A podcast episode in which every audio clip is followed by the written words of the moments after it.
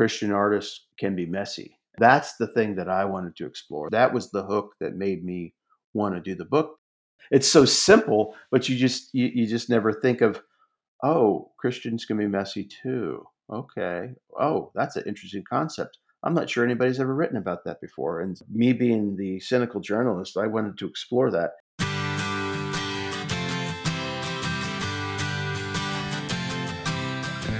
You are listening to the Christian Music Archive podcast, part of the New Release Today podcast network. I'm your host, Dave Maurer. Each week, I share stories about Christ, community, and music, chatting with musical guests who you will find listed on the pages of the Christian Music Archive. There are thousands of creative men and women who have helped shape the soundtrack of the Christian faith, and we get to hear their stories, learn about how Christ has made a difference in their life, and hopefully along the way, we'll learn how we can be a better part of our community. About a month ago, my wife and I got to see the Jesus Music movie, which was put out by the Erwin brothers. This movie chronicles the rise of Christian music from the early Jesus music movement through the rise of a genre that grew into a burgeoning industry. And if you are relatively new to the faith inspired music, this movie is going to be a great introduction to where we are today. Now, it really isn't possible to capture 50 years of music into a two hour film. So, for a deeper dive, you need a book. And today, I'm talking with Marshall Terrill, the author of the Jesus Music Book, which is a companion project to the movie. We're going to get a bit of insight into the research process Marshall went through as he researched this book. Before our conversation today, I want to tell you about another exciting Mercy Inc. program. Starfish Kids is a child sponsorship and development program in the northern part of Haiti. Students in 30 schools are sponsored each month for $25 a month. That money pays for tuition and books so that the students can get a Christian education. And in addition to school, students are also attending church, and a lot of times the entire family will attend too. That $25 a month contribution also helps pay to train and retain teachers. Now, this really surprised me. A well trained teacher in Haiti makes about 1,800 Haitian gourde a month. That's about $20 a month in US currency. That's just crazy. Starfish Kids would love to support and train more kids and add additional schools to the ones they're already working with.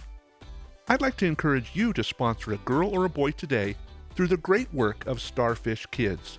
And you can learn more by visiting mercycompassion.org and clicking on the child sponsorship link. That's mercycompassion.org, and thanks for making a difference for a child today. For the first time in the history of this podcast, my guest today is not a musician listed on the pages of the Christian Music Archive. Now, I know you've come to expect great interviews with the musicians you love, but I promise this episode is still worth listening to because today I'm interviewing Marshall Terrill, who is the author of the brand new book, The Jesus Music, which is a companion to the movie of the same name. Marshall has done a great job chronicling the rise of contemporary music out of the Jesus movement into the industry juggernaut it is today. And as a fan of Christian music, you will definitely want to read this book. So join me in welcoming to the podcast Marshall Terrill. Welcome.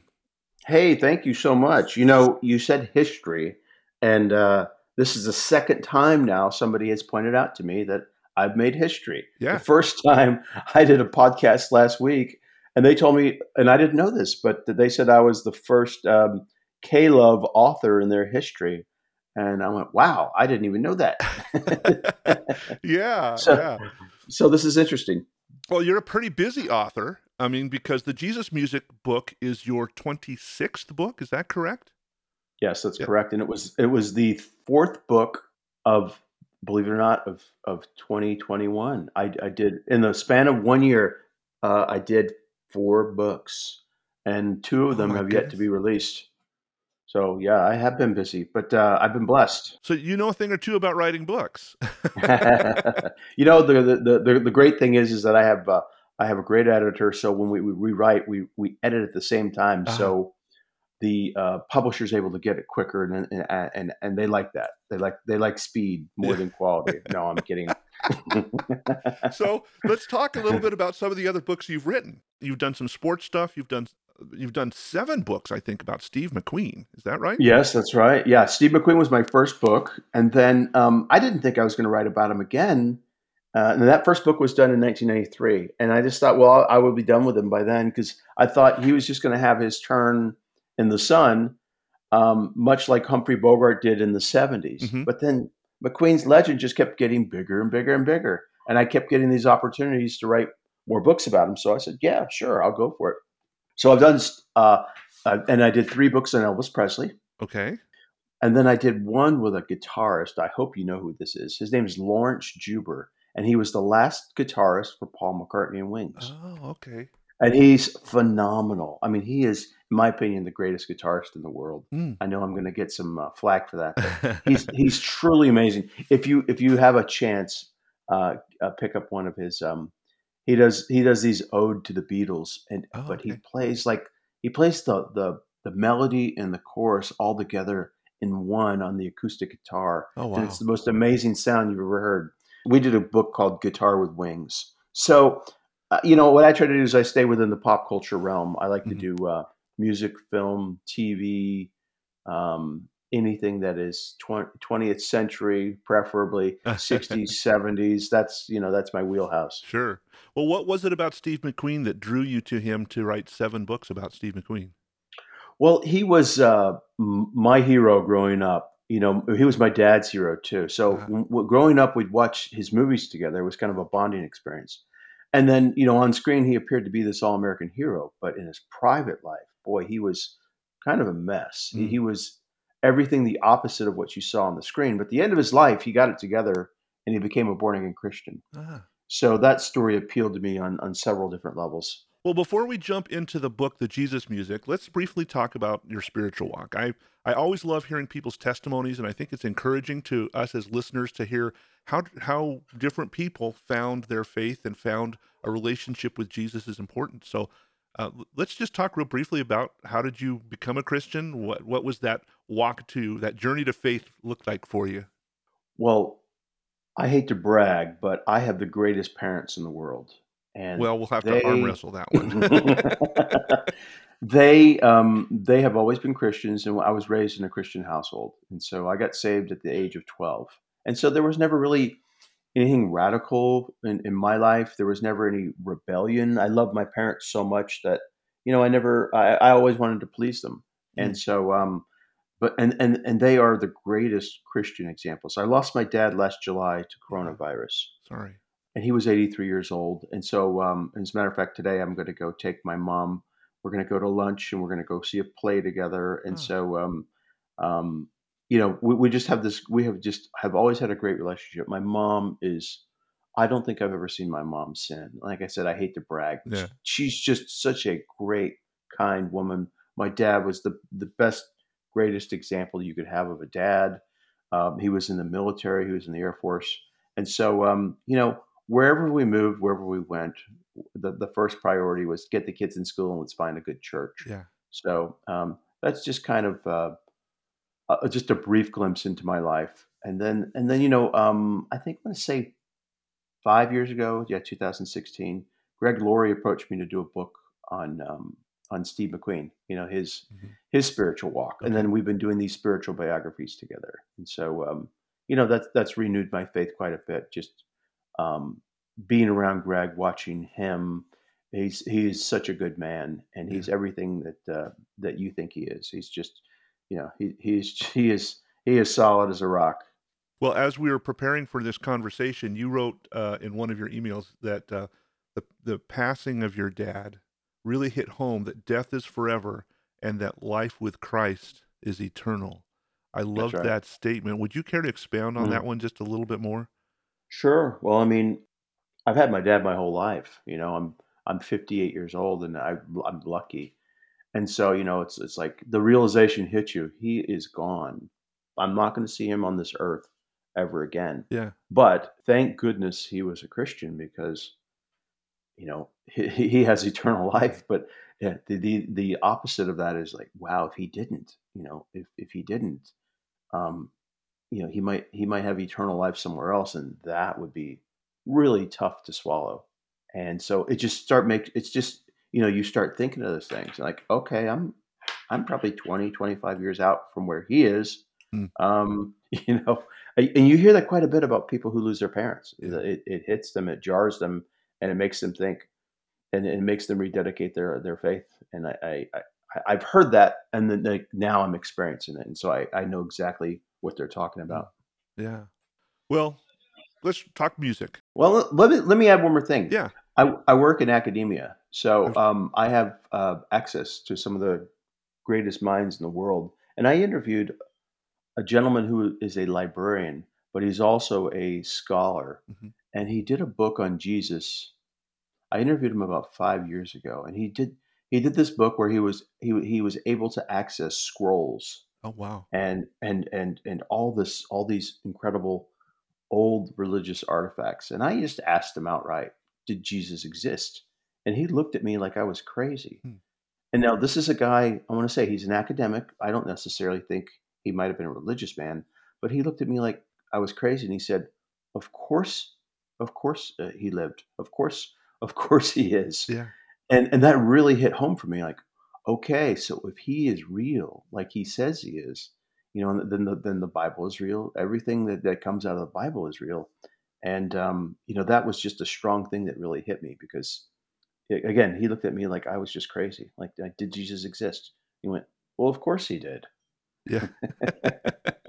sometimes it's those simple things that just really stick out and hit you in the face. Well, as you mentioned, you you work in academia, and so you've written 26 books, and I'm assuming you're a professor then, right? No, no, No? I'm a report. I'm a reporter. So Okay. I um, I write about uh, things that are happening on the campus. Okay. So um, Okay. I have the military beat. I have the uh, I have a American uh, Indian Affairs beat, um, journalism, and then I have a thing called Q and A, which if there's breaking news, I'll go and I'll find an expert professor, and we'll talk about that, and we'll do a quick Q and A, two or three quick questions, and then hopefully that will generate some interest from the media, and they'll go to them and, and interview them more on the subject. Gotcha. I always Yep. lo- I always love that joke. When news breaks, we fix it. No. so the so the Jesus music book, as we alluded to earlier, is not your first foray into books, and it's not your first foray into spiritual topics either. You've written about Johnny Cash, Elvis, Billy Graham.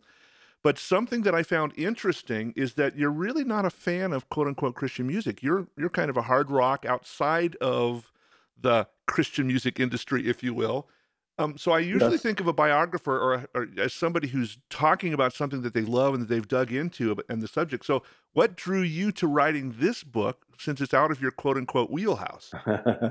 well, um, th- this book came to me uh, through the Erwin brothers, who directed the Jesus Music movie, and uh, I worked with them on Steve McQueen, and we're currently uh, working on a Johnny Cash documentary. Okay.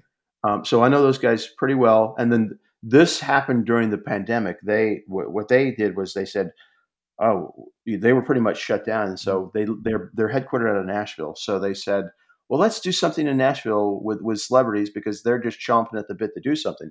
So um, the the producer Joshua Walsh came up with the idea, "Let's do a his- history of contemporary Christian music." And then three fourths of the thing, they they knew that they had something very special, Mm-hmm.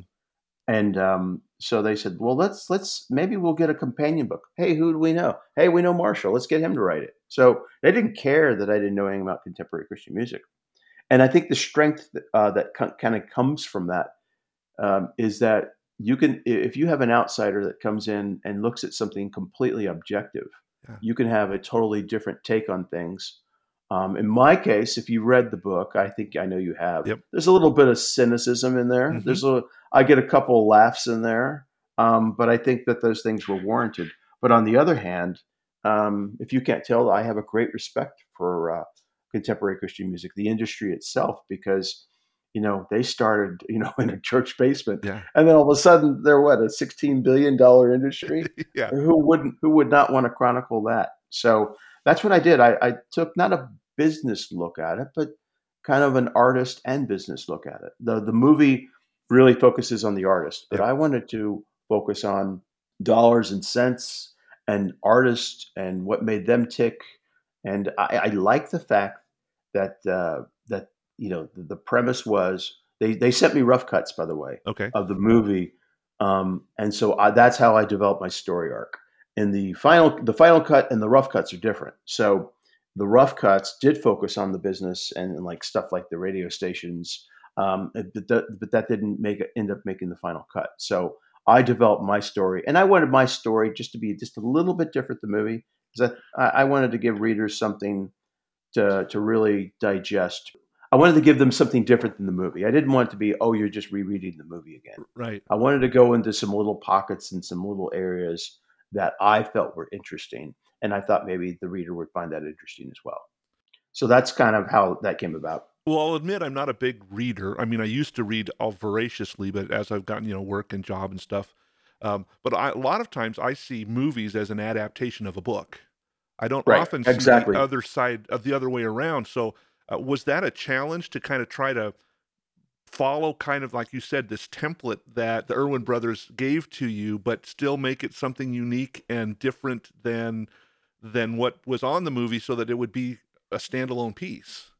It really wasn't a challenge because, again, I, I've I have that record industry knowledge, so I knew some things that perhaps that weren't in in the movie. Um, the funny thing was is that you know Joshua, as I was writing my chapters and, and they still weren't finished yet, and I was sending them to Joshua. He's like, "Oh man, you brought up something so good. We're going to put it in the movie." so we were feeding off of each other, which was really cool. Makes a collaboration. Yeah. Give us an example. I was kind of giving some context for the '60s. Yeah. You know how this evolved, and you know why people were disillusioned, and um, um, why certain like why the times make the men and women that they do. Yeah. You know, it's that old saying: do, do the people make the times, or do the times make the people? Right. And so um, I think there was some of that in there. Um, and then, of course, I went down to, into some cubby holes. Like, for example, what's not in the movie, but what's in the book is um, John Lennon's spiritual walk hmm and how by the end of the 70s, a lot of rockers were getting burned out. And John Lennon was one of them. And, uh, you know, there was a period, I won't say how long, that he became a born again Christian.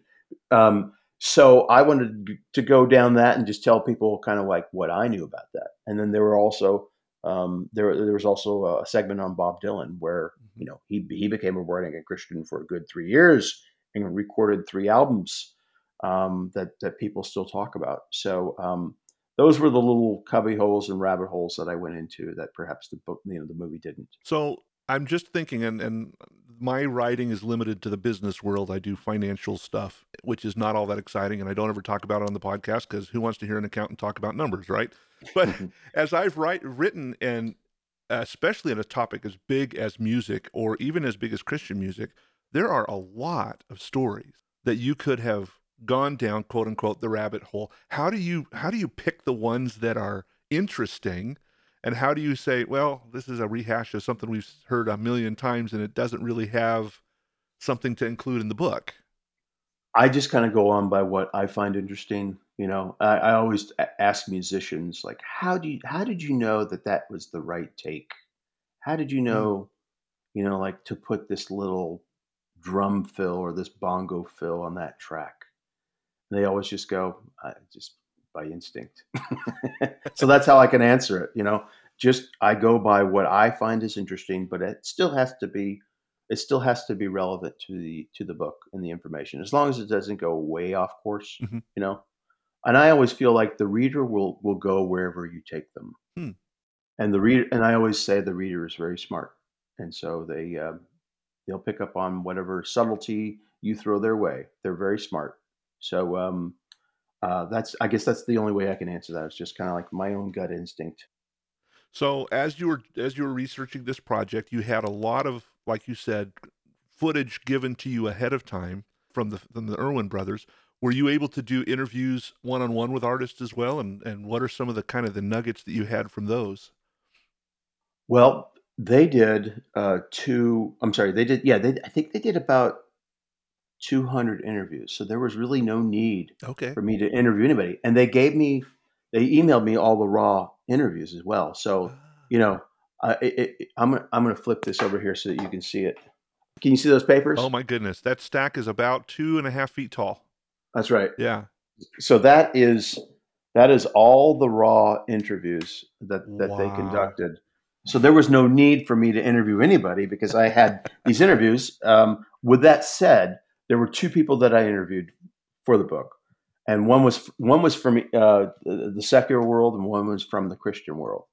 And one, um, the first one was uh, Will Turpin, the bassist for collective soul. Okay. Will's been a buddy of mine for many, many years. So as I was comparing and contrasting CCM and the rock world, Yeah. I, I wanted, and I specifically talked to him about DC Talk and how how can a group be so mega successful, and then you you think that they'd want to keep that gravy train rolling? Yeah. Well, why why would a group like that's so successful like that break up? So he you know he explained it to me, and he basically said, you know, once you become successful, that's when everybody is really tested, and everybody has to know their own lane, and everybody has to know their place.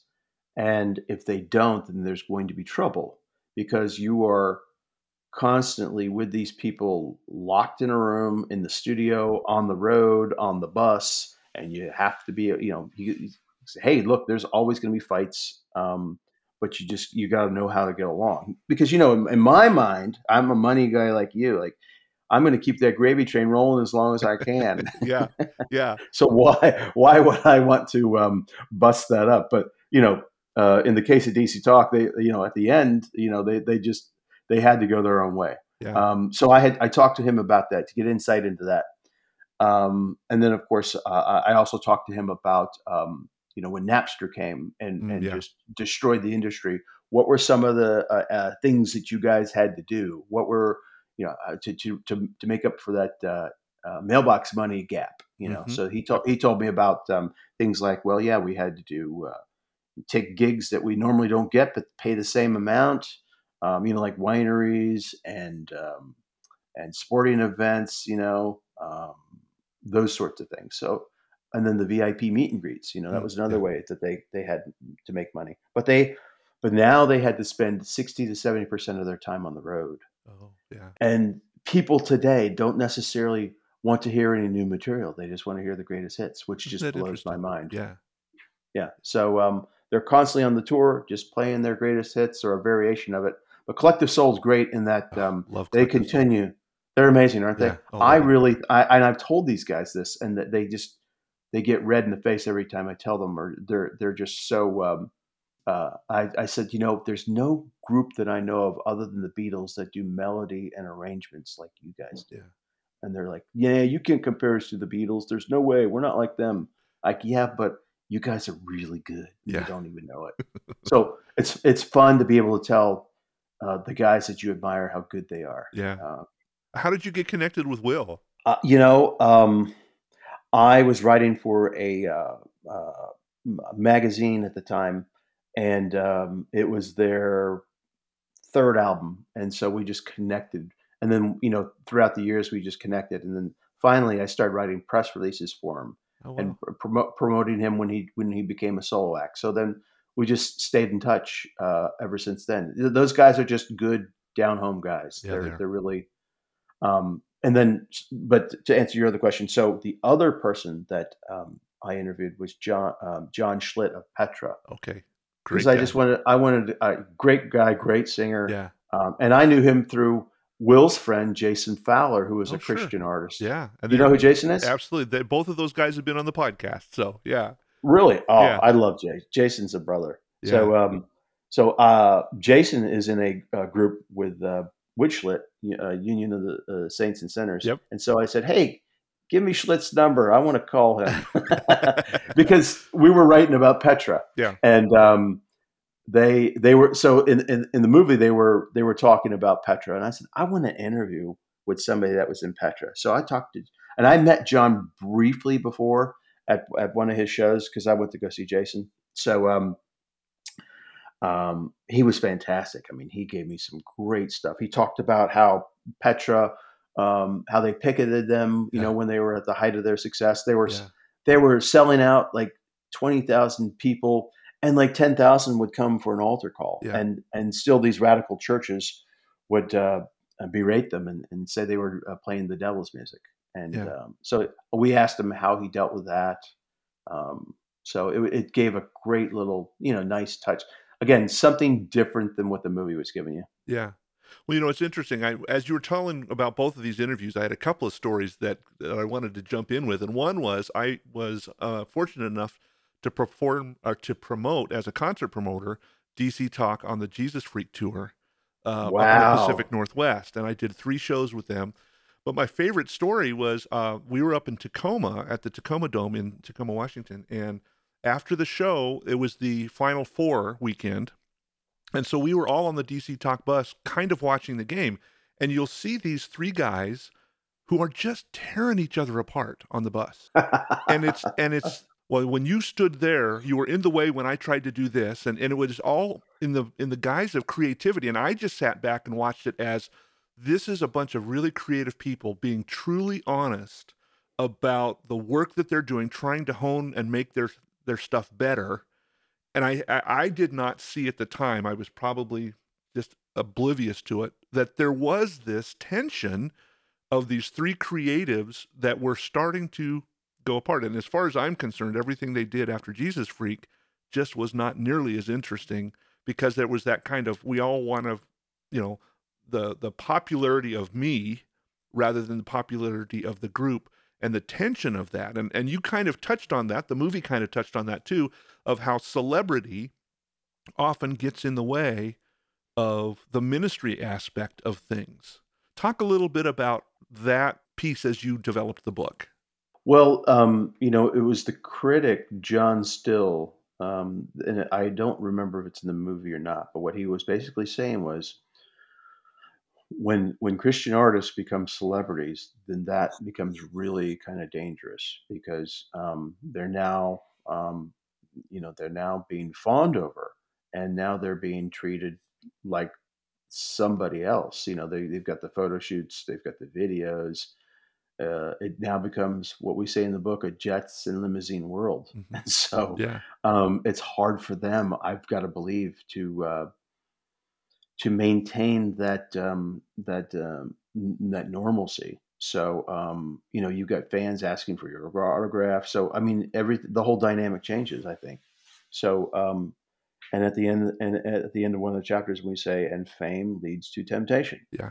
And then there's a whole chapter what we call fallen angels yeah. where they all fell into some sort of uh, temptation, and um, you know, in some cases they were banned for a couple of years. Yeah, which which brings up another interesting topic that I want to get into, and that is as we as attenders go to church or as we bring new people into church, we have this come as you are, we accept the sinner and the saint, but when that saint becomes somebody that we look up to and they fall, then we have problems. What what do you think it is about our church today that says, or even the church in the 90s when some of this stuff was happening, that says, okay, once you become a believer, you have no room to have falls and have make mistakes. When I think Bill Gaither said it in the interview, if you want me to put together a room full of Christian singers that have never failed, it's going to be an empty room. He said something like that. Talk a little yeah. bit about your impression of that as you did this book. Well, that was the one thing that made me want to do the book was hmm. uh, the, I think I think John and Andy were basically saying that uh, Christian artists can be messy, and so I w- that's the thing that I wanted to explore. That's the that was the hook that made me want to do the book because I thought, oh yeah, they're right. it's so simple, but you just you, you just never think of, oh, Christians can be messy too. Okay, oh, that's an interesting concept. I'm not sure anybody's ever written about that before in in such a way. And so, um, again, yeah, that was you know that was you know me being the cynical journalist. I wanted to explore that, and of course, um, when some of this stuff was happening, we're going to go back into the '80s with Andraé Crouch. Oh, and, sure. Uh, and then, um, and then um, what happened to Sandi Patty and Amy Grant in the '90s? It was just, uh, you know, it was terrible because um, yeah, I they they fell from grace, but boy, the way they got treated uh, is is equivalent to the cancel culture that we're seeing today. I mean, um, their their records stopped playing, uh, record stores stopped stopped carrying their product. Um, you know, it's it's one thing, it's one thing to call them out, but it's another thing to stop someone's living. Yeah. You know, that's where it kind of that's where well i don't draw the line anywhere because I'm, I'm, not, I'm not going to judge anybody but I, I think when people when the, when when it stops somebody's living that's when you got to go okay this is a little crazy. But you you have to remember that ccm was still early in its formation and that the church elders were probably a lot older not as um, i think the christian lived experience now people people have lived in the, in in you know they're they're making decisions uh, on on becoming a Christian because they've lived and they know what's good, they know what's bad. Perhaps in the older days, just kind of like me, I was I was just raised that way. So I, I think what there was a dynamic that was going on where you had the elder church uh, um, people in the church that were making these decisions and um, basically saying let's ban these folks. Whereas now, I don't think I'm not so sure that would happen. I would think that they'd say, "Hey, let's get you some counseling. Let's get you some help. Let's um, let's just take you off the radar for a little while." You know. Yeah. I think that's that's the course that would be happening today. Um, and and back then it was kind of extreme because it was it was new. Well, the other thing that we were, as you were talking about interviewing these folks, uh, talking about um, you know, the the folks that were picketing Petra, uh, I I interviewed a guy named Dallas Holm. I don't know if you're familiar with who Dallas is, Dallas was way, uh, in Youth for Christ in the early early days, and he was a folk singer, uh, but was trying to make music for kids, the kids of the generation. And he would go to a church, and and the pastor would kick him off the stage because he had electricity in his guitar. And our podcast listeners remember that interview with Dallas where he would talk about he'd go up and he'd set up and he'd per- get ready, and the pastor would come in wide eyed. You've got an electric guitar. What the heck? That's not Christian. you know how how does electricity make that hmm. guitar any better or worse you know but again it was that whole piece of the church trying to catch up with culture right and i see the scripture all the time that says be in the world not of the world but being in the world means keeping your finger on the pulse of culture right so how do you see the movement of our music from the Jesus music now into this juggernaut that we talked about. What was it, $16 billion? How do you see, was the church playing catch up that whole time, or do you think the church was driving that, or do you think there was a little bit of both? Well, I think the church was probably playing catch up. Again, remember, this all starts with the hippie movement. Mm-hmm. And so you, you start from an extreme point of view. I mean, uh, if you recall it, in writing about uh, Calvary Chapel, it was um, it was a conservative church, and all of a sudden, all these hippies come in in droves, and they're wearing some of them. You know, they're they're reeking of patchouli. They um, they're wearing Indian feathers. They're coming in barefoot. They're sticking their toes in the communion cup holders, um, and then of course they then they they bring in their own radical music. Yeah. So uh, so from that point on, um, you know, the church elders and what I call the religious intelligentsia yeah. have been playing catch up because they didn't know how to deal with that. And then, and then of course the elders pass away and the new elders come in, mm. and it's kind of like what I remember about Keith Richards um, saying, you know, for for years uh, the Stones were the enemy of the cops, and then all of a sudden, like in 1981. Um, you know, a young cop comes up to him and asks him for his autograph, and he's like, "Oh, okay, we're accepted now." it's the same concept. Yeah, yeah. well, my favorite part of that story uh, about the early church. So we we who've been in the music circles for a long, the Christian music circles for a long time, know of Calvary Chapel as kind of the mecca of Christian music, right? But right. my favorite part of that story is it wasn't Chuck Smith that said, "Yeah, this is something that we should do." It was his wife that said, "Okay, Chuck, now come on." We're going to go down to where the hippies are. In fact, we're going to invite a hippie into our home and I heard you talk on another interview that that Lonnie Frisbee yes. was, was one of the characters that you especially latched onto. Oh, absolutely. This was this hippie guy that Chuck and his wife invited into their home to live with them for several weeks to learn the hippie culture. So talk a little bit about Lonnie and your your fascination with him. In the in the book, it, it's it's easy to make fun of the hippies, um, but Lonnie was like this super hippie. I mean, this is a guy that came from the San Francisco scene. Like he was into the occult for a little while. Uh, then he became a Christian, and then he worked at a uh, place called the Living Room that served, uh, you know, um, uh, that were serving other hippies and, and, and, other down and outers. And he had an encounter with Charles Manson, and uh, he said Manson would come in and say he was God and the devil, and then make fun of those people. But but Lonnie said, but he'd always eat our delicious soup. and then from there, um, he'd hitch he'd hitchhike from San Francisco to Los Angeles, and the only reason why he did that was to preach to to, to people in the cars. Uh. And um, so when um, when uh, Chuck Smith's wife said she declared, "We have to meet a hippie," and so um, her the the the, the uh, her daughter was dating this gentleman who introduced them to Lonnie, who was the super hippie. Yeah, and so um, and so you know, the, uh, Greg Laurie wrote in another book. That's when nitro met glycerin. Interesting. And because because because Chuck was a World War II vet, completely conservative, and so here he is. Not only invite him to his home, but invites him to live. Yeah. In his home, and so Lonnie goes, hey, I just got married. Do you mind if I hitchhike up to San Francisco and bring my wife down to come live with you guys? and Chuck says yes. And so all of a sudden, Lonnie starts preaching, and all these hippies start coming to this church.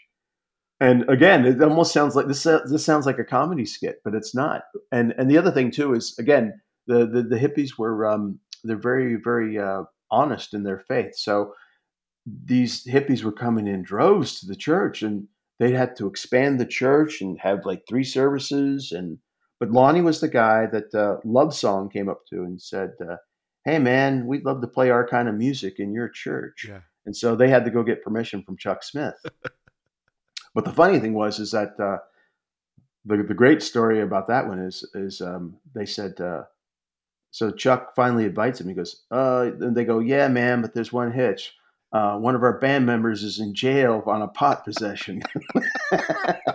so I write through the grace of God and a, and a talented bail bondsman. They got him out.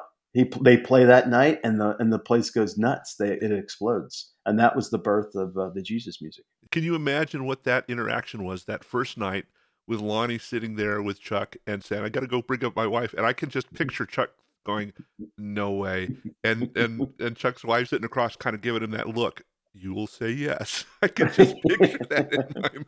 Well, and the other thing was we discovered that there was about 30, 35 hippies living in their house. They had like a two or three bedroom home and they had bunk beds in every room, bunk beds in the garage. One guy was sleeping in the bathtub. And and they were baptizing they were baptizing people in, in the pool. And then and then Chuck was like in two or three days later he was saying, Now go out, go out and and and, and, recruit other people. And one of those, then one of those people was uh, was Greg Laurie. That's what he did.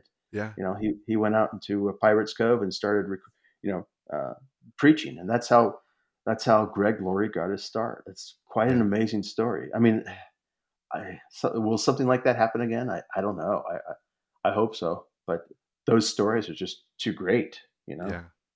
Well, one of the people that I've always looked up to is Glenn Kaiser, and you, he was interviewed in the film, and so you saw his transcripts and we had him on the podcast a few weeks ago. But he said something to the effect of, as as a hippie, he was all into whatever he was doing, whether it was drugs, whether it was sex, whatever it was, and that when he became a Christian, he treated that the same way he treated everything else. He was all in, mm-hmm. and I mm-hmm. see a lot of the people in that hippie movement were that way. It was I'm all into what I'm discovering.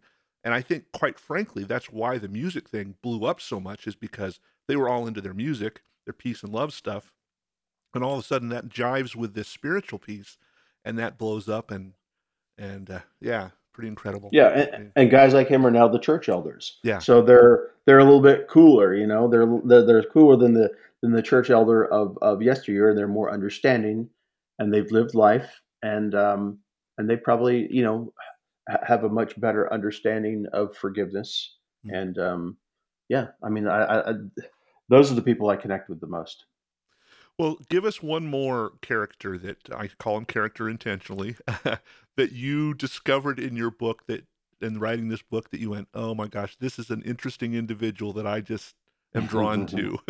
well, the look on your face, you know who I'm going to say, and that's that's Larry Norman. When I when I heard, I, you know, as a journalist, you're always looking for interesting, complex people. Mm-hmm. Um, Steve McQueen was one of those. John Lennon was one of those. Mm and Larry Norman reminded me a lot of those two. Um, so uh, he was he was dichotomous and complex. Yeah. Um, and I write in the book that uh, you know he was I think he he was raised uh, he he attended like an African American Pentecostal church in his youth. Headed up a flower power band, uh, had a hit single, um, and then wrote for Capitol Records, which was you know the the premier label um, of its time because it, it had the beach the Beatles and the Beach Boys. Yeah. Um, and so he was uh, he was writing uh, rock operas during the day, and then he was going out at night and preaching to people, uh, prostitutes and transvestites and all kinds of street people, and um, talking about Jesus. But then when when he um, when he cut that that first album and kind of became this figurehead for uh, a Christian rock, um, he boy he had a hard nose for business, and so you know it's sad it is to say he um, you know he he recruited he, he got his own record label so he recruited people stole their publishing and then in one case in the case of randy uh, stonehill yeah. he only took his, his publishing but then he, he married his, his his first wife so you know um, a lot of people might uh, one, one person I, I, I, saw a documentary on him and the quote about larry norman was um, yeah he was a christian but only on the stage mm. and uh, that was a pretty rough assessment of him but um, you know, there are just people in life that just pinball between the two extremes, and so those are the those are the most interesting people to write about. And so I found him extremely interesting. Um, so that yeah, so he and Lonnie Frisbee are, I think, what I call my two favorite characters in the book. Yeah, Chuck Smith, Chuck Smith too, for for the opposite reason that he was extremely conservative, a no nonsense guy, and yet was willing to be open uh, to another way. And so I respect that a lot too. Yeah. Larry Norman is fun for me. I, I got to promote one of his last concerts. Um, in fact, we had to have a medic on standby because that was after Larry had all of his heart issues. And just a couple of years later, he passed away. But he's actually buried where I live. He's buried here in Salem, Oregon. And uh, so that's kind of a fun tie into the history. But working with him was, uh, he was much mellower towards the end of his years. But like you said, there was a different person on stage than there was off stage, which makes me wonder how many of us as individuals have our Sunday morning face and our daily face that we, you know, during the work week, during the time with our home, and how are the musicians any different than we are? They really aren't. They're just people that have a different talent. That's right. That's right. Absolutely, you're spot on. But you know, they're in the public spotlight, so they have to be you know they're they're they're looked upon as they must be this way at all times and um, not allowed to have human moments. So that's a great point. Which, if we talk, and I use this example all the time, but we don't hold our plumbers to the same standard. Why is it that we hold our ministers and our and our singers to the same standard? Now, there should be something. If you're teaching, you should know, be the expert at that. But at the same time, you know, we need to be a little bit more free with grace and forgiveness. I think and I think that's kind of what you were pointing at when you were talking about the Sandi Patty and the Amy Grant situation and some of those kinds of things. Absolutely. So, well, as someone who's researched Christian music like you have from kind of its fine beginnings to this business behemoth, what was your kind of takeaway over where the health of the music industry is at this point? Well, here's what I, th- I think happened. Um, you know, rock and roll was created in the 50s um, you know, through the big bang of uh, Elvis, Johnny Cash, Jerry Lee Lewis, Little Richard, Carl Perkins, all those guys. Um, and then rock and roll had its peak in 1972 with uh, they did eight billion dollars uh, in in money. And now, if you can imagine, that was bigger than the movie industry. Wow! In terms of money, yeah. yeah. and that was the 1972 was the year that The Godfather came out, Deliverance, um, some pretty big movies, Cabaret. so um, you can so you can imagine so uh, and, and, more people attended rock concerts than they did sporting events. That's another mind wow. blower. Yeah.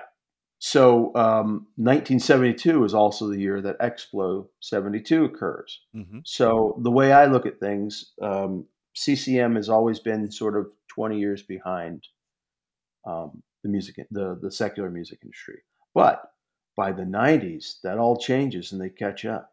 Yeah. And so CCM is regularly crossing over into regular radio.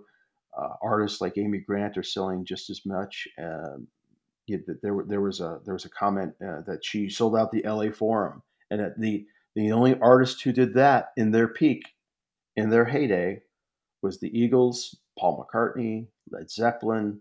I mean, those those were the kind of uh, Alice Cooper, Three Dog Night, um, and they always use the LA Forum as an excuse to do like their last stop, and mm. that, that's so Amy Grant, you know, sells that place out with no problem. so CCM has finally caught up, and then of course we have Napster right at the yep. millennium, and it levels both industries right to the ground. Yeah. So then, um, as the movie rightly points out, uh, then then you have the rise of worship music, mm. and so now I think um, I, I think I've read where Spotify and Pandora and all these streaming services have kind of brought music back in terms of money to where it once was. And so now we have these stars like TobyMac and Lecrae, Lauren Daigle, who we know are, are, Christian stars, but you know they don't necessarily feel the need that they have to label themselves. Mm-hmm. So um, again, I think we're now the CCM is is almost same as same equal footing because TobyMac is coming here to Phoenix, and I was kind of curious, like what kind of venue would he play? Sure. Well, turns out he's going to play the Glendale Arena, which holds twenty thousand people, and I just went, "Wow!" I I just I had no clue. Yeah, I was really shocked. And again, those are the kinds of venues that uh, Miley Cyrus would play and sell out, or or uh, Taylor Swift. So again, the way I look at it, it seems now like it's back on equal footing again. So based on what you've researched and based on kind of your gut feeling, what is your hope for the future of music in the Christian realm? I'm not calling it Christian music per se, but music in right. the Christian realm. Well, um, I, I, um, the, the hope is is that uh, they will continue on in the tradition of the pioneers, and that is that uh, um, they'll continue writing music about their faith, um, I, I, I, think it's a good thing that they don't necessarily have to declare themselves because you know it, it, any Christian wants to try and reach the unbeliever. So um, I, I, think that's that's probably the, the, future of it. I think the future is is kind of kind of now. I mean, we're just now they've just blended to where okay, this is how I believe, this is how I feel. Um, and uh, I could be an artist just as big as uh, uh, uh anyone in the secular world, and that that's kind of where we are. I mean, uh, those guys like for King and Country. Mm-hmm. I mean, look how big those guys are. They're now doing duets with Dolly Parton, yeah. and um, uh, the, their videos are just as artistic and as big as, as anyone else. So I mean, it, it just seems like we're just kind of there. The future. I think the only difference now is just the sound that it's going to be. You know, uh, we no one can ever predict the sound or the trend, but in terms of just uh, industry, it's there already. So, Marshall, what's next for you? You've got this book. You're, you're, this is just coming out, and we're getting ready to probably do some publicity tour stuff with that. But what's your next project? What's what's next on your horizon as far as something you're writing?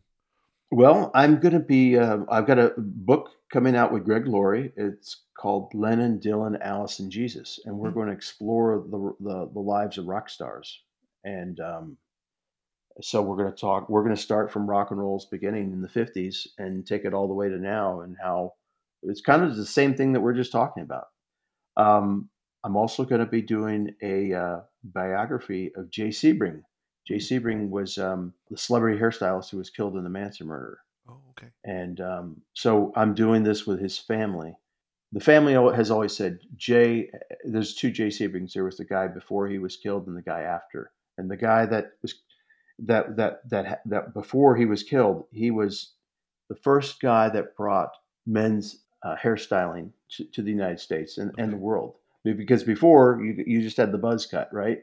Then he got into the uh, movie world, and he was the guy that that introduced Bruce Lee to the um, producer of the Green Hornet, hmm. and he he cut Jim Morrison's hair. He's cut Steve. McQueen's hair. Paul Newman.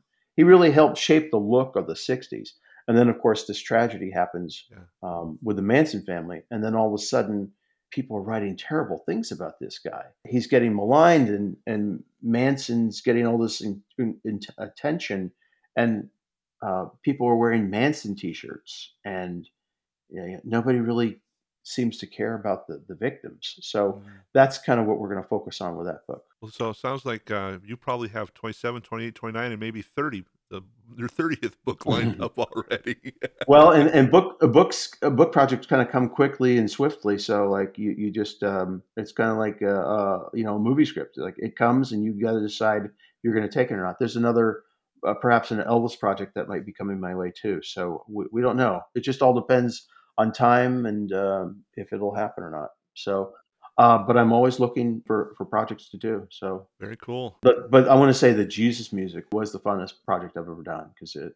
I had a lot of laughs writing it. I mean, it was again we we talked about that hippie segment and Yeah. uh, that was fun. Um, it was just uh, I I just found it so interesting because I knew nothing about it, and uh, there was definitely a story arc to it. There's Yeah. definitely a storyline to it, and uh, hopefully in the next fifty years there'll be uh, more stories.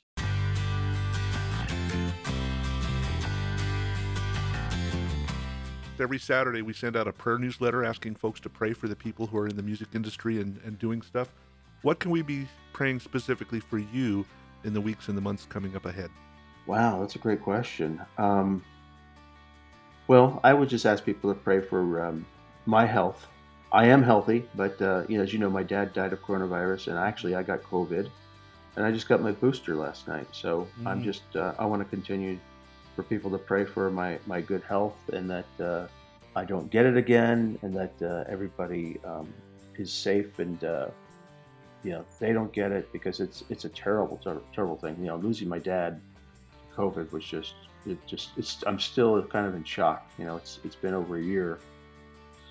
It's it's been tough and it's really been tough on my mother. So uh, maybe a prayer for my mother that uh, her heart is uh, lightened and uh, can continue, you know, to go forward with her life. One of the things I appreciate about the Jesus Music book is that it paints a picture of how the people who create the music we love are just normal people. Sure, they have gifts of writing music or capturing feelings in song, but the bottom line is that they are regular folks just like you and me, using their abilities to point people to Jesus. Why is that important for us to remember? Well, there isn't one of us who should be set apart as someone to idolize or be put on a pedestal. We're all the same at the foot of the cross, sinners who have received the gift of forgiveness. Sometimes we do great things for the Lord, and sometimes we fail miserably. But at the end of the day, Jesus died for us and wants each of us to have a personal relationship with Him. And ultimately, God wants us to use the gifts and skills we have that He's given us to share God's love with others. One of my desires with this podcast is to showcase how normal people following God's leading can make a positive impact on the world. That may be singing from a stage like the musicians we enjoy, or it might be a mother caring for her children. It might be as an active participant in your church, or maybe as a business person running a company ethically. God can use us in whatever space we are in and whatever messes we get into. We just need to be faithful to follow God's will and direction.